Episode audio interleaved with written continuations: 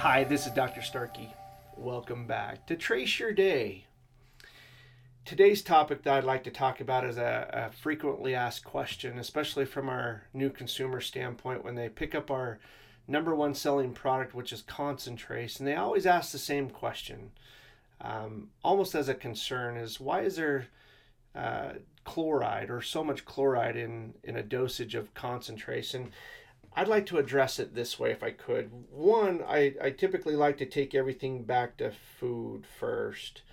And where we should be getting um, this electrolyte. And for instance, a, a half a cup of quinoa has 159 milligrams of chloride. Um, how about a, a, a medium potato 926 milligrams of chloride. Uh, acorn squash, one cup, 896 milligrams. A cup of orange juice, 496 milligrams. How about a medium sized banana, 422 milligrams?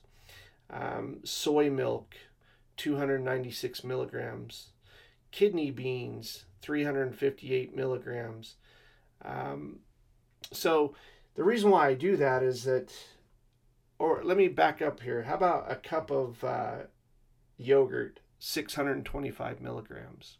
Now, I know of no one that is calling me up and asking, you know, the question, why is there so much chloride in a banana or a potato or a cup of orange juice or in my yogurt? And we just don't ask that question because sometimes we're surprised when we hear the information that there is this naturally occurring electrolyte in our our foods you know our typical food stuff. But the question that i have and, and the concern that i have is especially with you know when it's when we start looking at the breakdown the minimum requirement for chloride for adults is about 700 milligrams per day. That's minimum okay?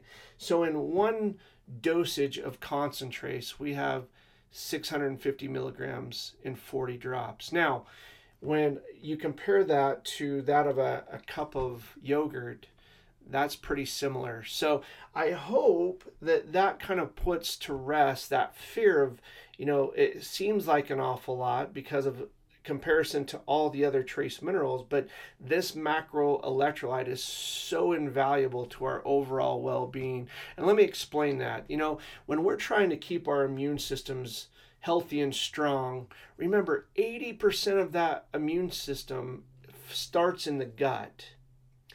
And when that main, const- you know, that hydrochloric acid, that gut acid, one of the main constituents of that is chloride. And of course, the older we get, the less our bodies produce. So, this is another reason why it's so important to make sure that we're putting that proper chloride in on a daily basis is to help maintain and sustain that proper gut function. Yet this pro, you know, of course, it plays a, a key role in not only our immune system but our nervous system. It plays an important role in keeping our joints and tendons youthful or agile.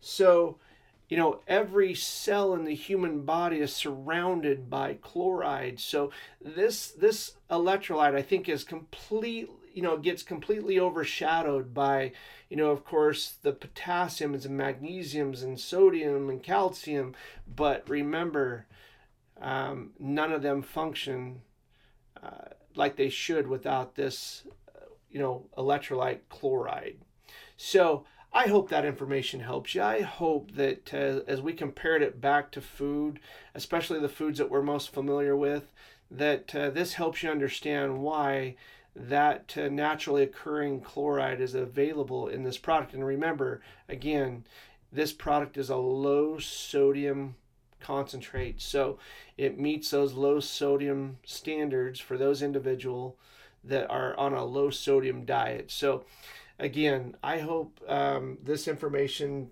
puts the you know puts to rest that concern about chloride. And until next week, best of health. Thanks for listening in. If you have any topics you want covered, let us know on our Instagram page at Trace Minerals Research. We'll see you back here next week on Trace Your Day.